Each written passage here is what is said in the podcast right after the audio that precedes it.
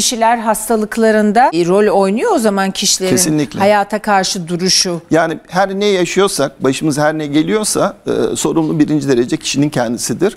Ama şu var, insanlar daha iyi olmaya isterler e, ve gücünün yettiği kadar iyi olabilirler. Yani bir tık daha iyi olmak onun gücü yetiyorsa onu olur zaten. Peki- Ama onu olacak altyapısı yoktur veya onu blokajlayan, tutan başka sebepler vardır. Peki O sebepleri bulup yok etmek gerekiyor. bunu böyle bir blokaj olduğunu farkında olmayan bir kişi isteği de var. Daha çok başarılı olmak istiyor. Daha farklı bir hayata sahip olmak istiyor. Ee, Mümkün.